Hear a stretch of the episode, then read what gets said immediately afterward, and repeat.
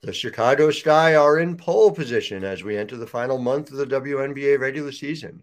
James Kay, who knows more about the Sky than anyone, is here to talk about it. Locked on Women's Basketball starts now.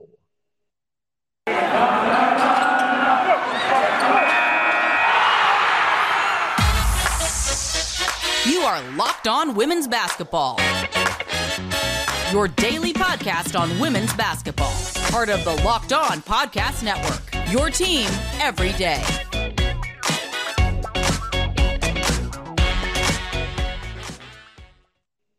Well, hi there, and welcome to Locked On Women's Basketball. I'm your host, Howard Megdal, founder and editor of The Next, thanking you for making us your first listen every day. You can subscribe wherever you get your podcast. You can go ahead and subscribe on YouTube, and you can follow the work that all of us are doing over at thenexthoops.com. The next, we have over 100 reported pieces every single month across the women's basketball landscape. Go ahead and check us out, subscribe. You won't be sorry that you did so. And you'll be supporting people like James Kay. James Kay, who does incredible work for us, who covers the Chicago Sky for the Tribune as well, has um, a podcast as well, the Skyhook podcast, all terrific stuff. We're going to talk today with James about any number of things. We're going to talk about a potential new minority owner. We're going to talk about who should be executive of the year and why he's right in Chicago. I guess that's a big hint. And we're going to talk about what I have to do over the final month of the season. But James, let's start with your piece, and people ought to go read it over at the next. Uh, thenexthoops.com and makes the case for James Wade as executive of the year. And I thought you laid it out really, really well. I want to take it in step by step as to why James Wade is executive of the year. But the place to start, I think, is what has been the popular understanding and, and I would argue misconception about James Wade and his executive duties with the with the Chicago Sky. Well, one of the things that I think about James when I look back at 2019 compared to where he's at now, he's just gotten better at both being a head coach and a general manager since he started off. I mean, this is what happens when you're put in a position to lead the franchise in a multitude of ways. So one of the things that he told me was just like he's he understands people a little bit more, and I thought that was really interesting. He told me that this past off season, and yeah, I think that James has just really done such a great job of thinking about things both in the long term and the short term, and to me, that's why like that's where his case is untouchable honestly it's just he's he was able to do things that really like fortified this guy's chances in the short term and gives himself and the, the, organization so many options beyond that. So, yeah, I think it's just been interesting to see how he has been able to figure that balance out compared to maybe a couple years ago when he just started the gig. I want to talk about the backcourt and bringing them back because Vanderquigs obviously matters so much to this team. But it's fascinating because if you think about giving an executive of the year award, you could potentially have done so for bringing in Emma Meesseman. You could potentially have done so for the trade of Diamond DeShields through no fault of Shields, just the nature of what came back in return. I want to take each in kind. Emma Meesseman, one year, $185,000. I mean, that's near max salary when we're doing the silly WNBA version of math where you say, oh, is that an undervalued contract? You know, yeah, they're all undervalued contracts, right? well, within the framework of that uh, salary cap, to get Emma Meesseman level, I mean, Emma Meesseman's a max player in terms of what she's provided for the Sky this year, without question, right? Without a doubt. I feel like you can say that about a few players on this roster. And, you know, Allie Quigley took, what, a $59,000 pay decrease mm-hmm. this year? I mean, this team has been all about sacrifice. That has been the constant theme throughout this entire season. And it's been even Courtney Vandersloot could have gone out and got herself a super max contract if she wanted. You know, she's or sat out. Could have sat out. Or sat out. I mean, she's been dealing with injuries. You know, you saw at the beginning of the season with that foot injury that, you know, she looks great. She doesn't, doesn't look like she has a foot injury, but she's also like one of the toughest players I've ever had a chance to cover. So, mm-hmm. yeah, it's just crazy that all the these players, not even just sacrificing on the court when they kind of they don't really care about who's leading the the, the game and scoring. Everyone, it feels like this guy have a new leading scorer at the end of the game. At, like after every game, it feels like at this point. So the way that James has really had brought these pieces in, like Emma, knowing that she's someone that's willing to sacrifice as well, she's just blended in with this team's just incredibly well. And she's never been the most outspoken person, but that's kind of like how she was just like the perfect puzzle piece to mm-hmm. put to you know put it at the put together with this puzzle, I should say.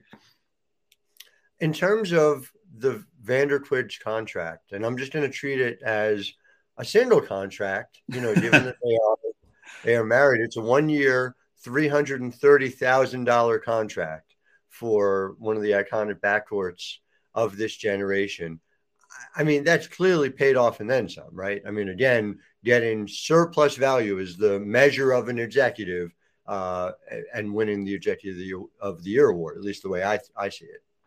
Allie Quigley had a historic shooting season last year, and they got her for $135,000. I mean, that's just unbelievable. I really thought that she was going to retire just based on some of the breadcrumbs that she left behind this past off season, but I, I really thought they were going to have to try to go maybe try to overpay for someone like Rebecca Allen, quote unquote overpay, or Riquna Williams potentially. And they brought back Allie Quigley, the best off ball shooting threat in the league.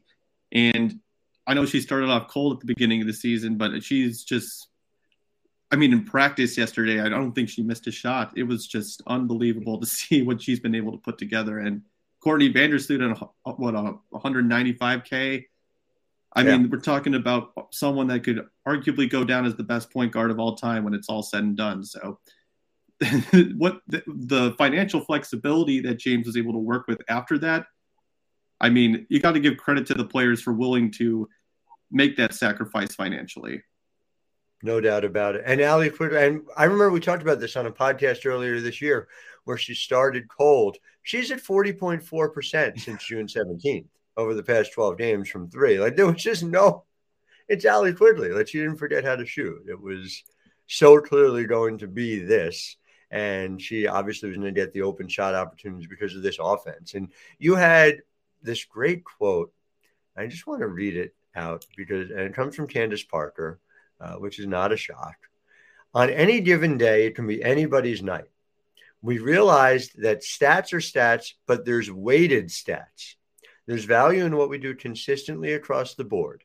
Even though the stats say this is what this person averages, we know any one of us are capable of stepping onto the court and carrying us offensively. And so there's so many different reasons for that, but there are two natural outgrowths of that. One, uh, one of them is the decision to apply the core designation to Kahleah Copper.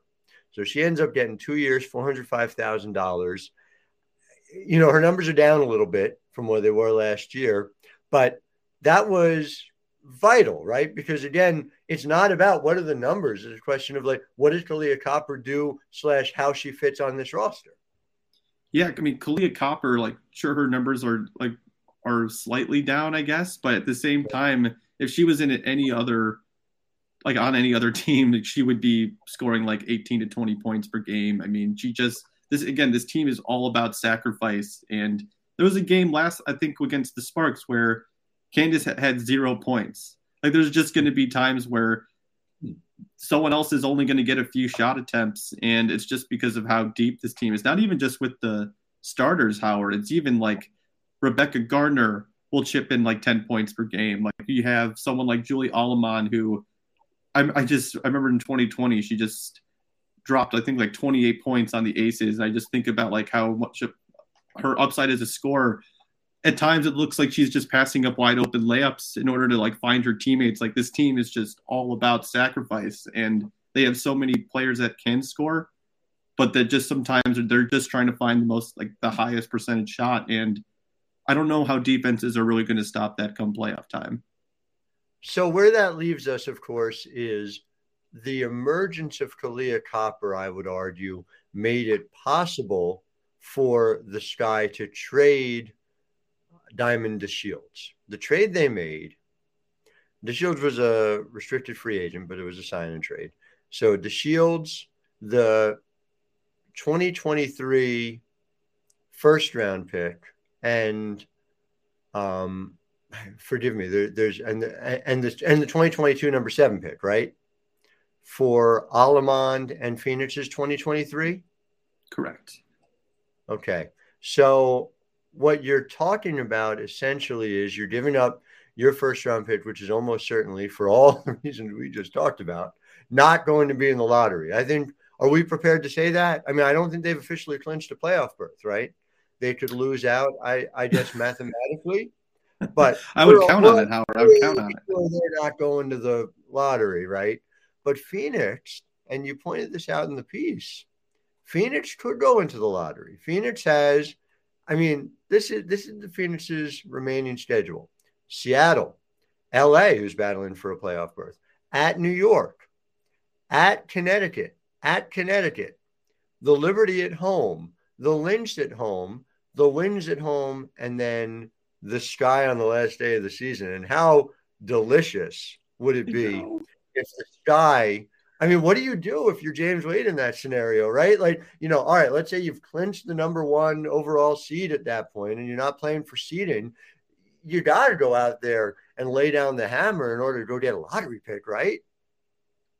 I would. I think that, that that type of stuff matters, and I know that James, like, he won't even talk about the Commissioner's Cup, and were, it's just so funny just how reluctant he is. Like, we're taking everything game by game. I totally respect that, but I do think they should try to go out and win that game, even if it's just playing the starters 20 minutes. They have mm-hmm. three days after that game against Phoenix before the playoffs start. I think there's a lot of value in potentially being able to land a lottery pick, especially when most of, I mean, there's a lot of key free agents coming out in 2023. I think that what, so it's Courtney Vandersloot, Allie Quigley, Candace Parker, Azurá Stevens. That's a lot to try to make up for. And if the lottery pick can potentially replace, I mean, I don't think there's any way which you could replace those players in the short term by picking someone in the lottery. But hmm.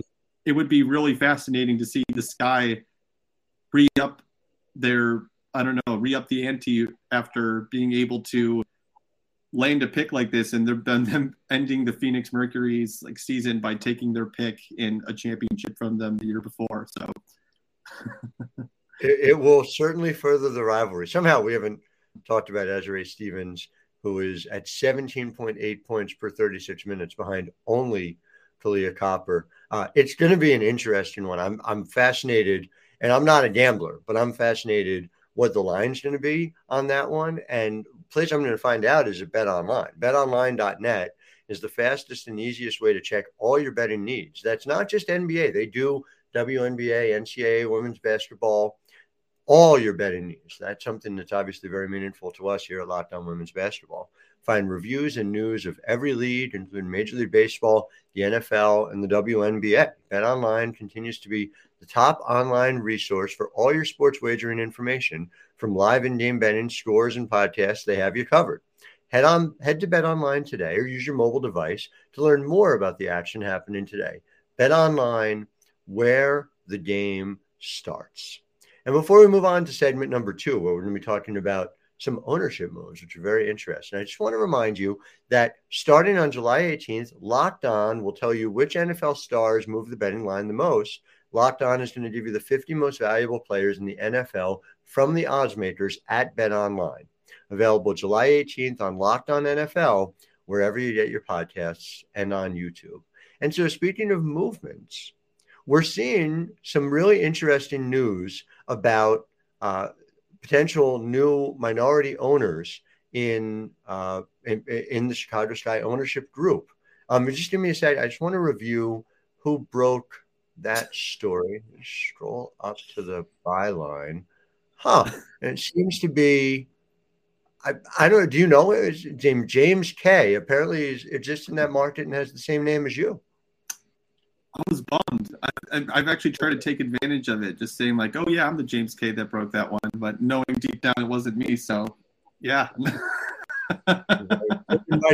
James K. Really nice job getting that that big news. And so, for our listeners, break it down. What are the basic elements of what we're talking about here in um, in what you were able to report? So at in during the WNBA offseason, Sky principal owner Michael Alter told the Chicago Sun Times that he was going looking into adding investors. And since the season started, I've just kind of kept that with me. And one of the things that came through the reporting that I was able to do is that Chicago Cubs co-owner Laura Ricketts and her wife Brooke Skinner are looking into being a part of the Sky's ownership potentially. Um, Michael Alter reached out to the Ricketts family and being specifically Laura uh, for I think pretty obvious reasons that they those two would make a potentially good partnership and you know this is something that I know on the Marquee Sports Network side where the Cubs own that Laura was in the background pushing for that deal to go through making sure that everything was in place for it to go through and you know at the, right now like this there there have been preliminary talks between Alter and Ricketts about potentially having her come on. And I know um, one thing that I was surprised people didn't pick up in the story as well was just that they're not just looking at Laura Ricketts. This, the situation has progressed to the point where Alter is looking for other investors as well. So I, I would say that's pretty much the synopsis of it. And so the I think it's probably important because I've seen a fair amount of pushback on social media and there's this conversation of you know oh the Ricketts they're they're the uh, pro-fascist uh, family. And it's it's more complicated than that. The Ricketts are not unified or anywhere close to it where you'd say oh my goodness so we didn't have another kelly loeffler scenario. I mean it's it's a live concern obviously for the WNBA who just went through it. But that's not really what we're talking about here right?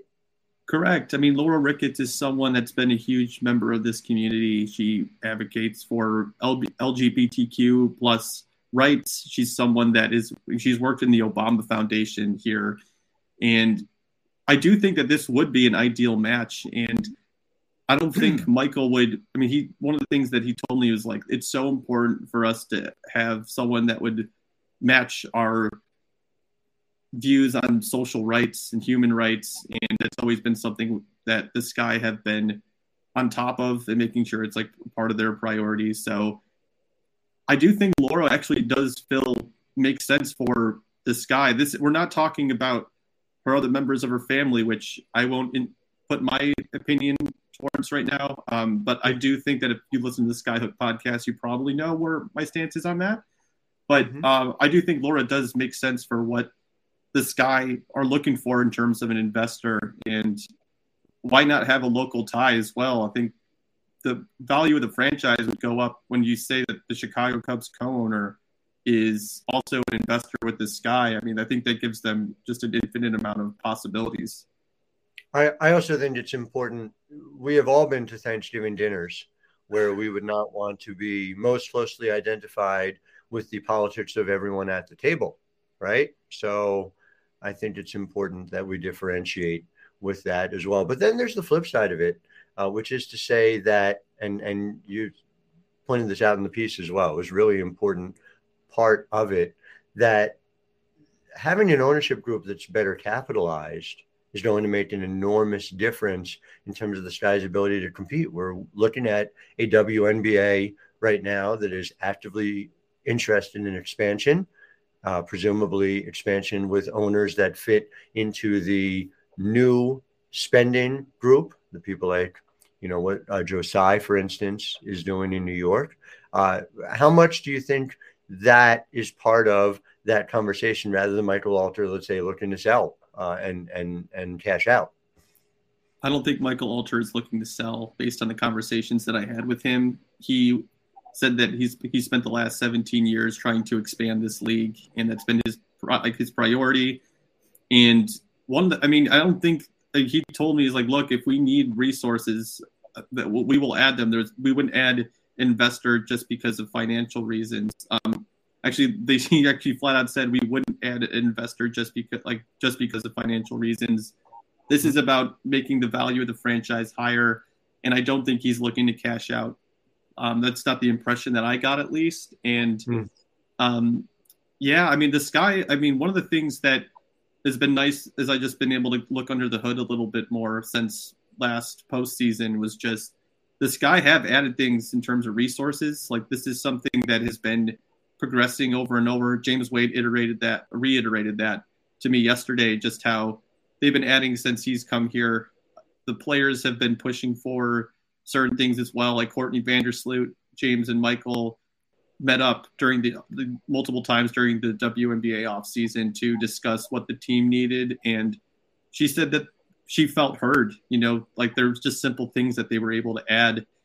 And, um, you know, one of the things that Michael said that I unfortunately wasn't able to put into the piece was just mm-hmm. that, well, sometimes the players don't always like, aren't always like vocal about what they want. But if, when they tell us what we want, when they want something that we're always open to giving it to them. So, it's just it's kind of an interesting dynamic between um the, the I don't know like I think it's just kind of interesting how this is starting to progress a little bit especially now that the spotlight's on the sky I do think they're in a place where they need to be adding certain things and also they're going to be getting a certain level of interest from potential investors. No doubt about it as they should. It's going to be very very interesting to see what an infusion of cash means for that market because the Chicago market is clearly primed to be even bigger for women's basketball than it has been. So it'll be very, very interesting to see it. Uh, we're just going to talk a little bit more, if we can, and and I know this is ending on a bit of a negative note, but I'm curious about it. I'm just going to provide it this way for you. Sure. The Sky are 19 and six. They are two losses clear of anyone else including the Aces, who have left their defense back in June, and the Seattle Storm, who I think they match up very well with. They're three losses ahead of the Connecticut Sun at this point. So, you know, like I said at the top of the show, in pole position, they have a remaining schedule that seems friendly for them to be able to um, one up among other people the Storm, who you're going to go see in a couple hours, and we'll be watching at uh, over on playback as well, right? I mean, they win that one, they're three losses up on everyone except the Aces. They're two up there. My question is, what can stop this team? Especially, you say, you know, geez, you're always subject to critical injuries, but they also have a roster that's the deepest roster in the league. They're arguably more set up for that than any other team in the WNBA right now. I, I, I mean, what would what would stop them?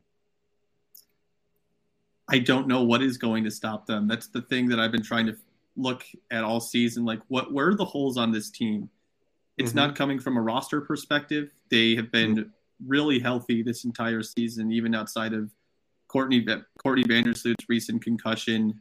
Um, they it's just the opposite of last year where they couldn't afford to rest Candace at any point during the season last year, and now they like early on the season they could give her some rest because Azurá Stevens and Emma Meesseman could hold up in the front court, and so okay, health is not an issue at least as of we're recording right now. Okay, maybe turnovers. Um, they've been turning the ball over a little bit more recently, but they're still been able to overcome that and what they've won like 12 out of their last 15 14 games i mean okay so even when they're turning the ball over a little bit more they're still winning games when mm. earlier this season when they weren't shooting from beyond the arc they were still getting to the line and you know i think they're at one point we are the second in the league in points per game okay but then when in that game then the, the biggest comeback in WNBA history against the Aces they got mm-hmm. they didn't get their first free throw attempt until the fourth quarter, so they eviscerated the Aces by shooting from beyond the arc and connecting there. They can beat you in every single way, and I don't really see another team out there that's going to stop them from being able like that can beat them in a five game series. That's the only way I'm looking at this. Howard is like who can beat this guy in a five game series. I don't think there's anyone out there, but I am intrigued by a couple of teams. But yeah. Oh, listen, there, there are five legitimate championship contenders. You get into a short series, maybe a matchup favors you. But in terms of what is the likeliest outcome, look, the Earth crashed into the sun. I mean, there's a lot of different ways this. I don't mean the Connecticut sun. I mean the literal sun. obviously, all things are possible, but no, I, I think you have to consider them best of all. Which is why you know I was so perplexed. You know, we thank you for making Locked On Women's Basketball your first listen every day. I was listening to a terrific show, uh, a basketball show over at the Locked On Network. And they were talking about, oh, they're going to trade Coby White to Dallas. And I'm like, oh, great. Okay. Well, you know, maybe for Allisha Gray, uh, that would make a lot of sense. And I was looking into it further, and Coby White's not even on the Chicago Sky roster. You think, oh, it's such a deep roster. Maybe I just forgot about Coby White. But no, it's not true. He plays for the Bulls, who are an NBA team. And so you can go to Locked On NBA and make it your second listen and get your daily NBA update in just 30 minutes. The Chicago Bulls, interesting up and coming league, the National Basketball Association, where men men play basketball. Um, just wondering if you'd heard about that at all. This is news to me. I feel like I need to make my mark on that league now. I've always been jealous of women right. being able to play basketball and me being off to the sideline. So we'll right. see what right. happens no, there. No, I'll let you know on the next episode. It is our turn finally finally in our society something for men. very grateful. Well, James is always delightful. For those of you listening instead of watching, follow at James underscore M underscore K. Uh, I'm glad he's my friend. You can still follow him on Twitter. And that is, I guess, the next best thing. But thank you for all who have listened today. We'll be back with you tomorrow because we're with you every weekday. Until then, I am Howard Megdal wishing you a wonderful day.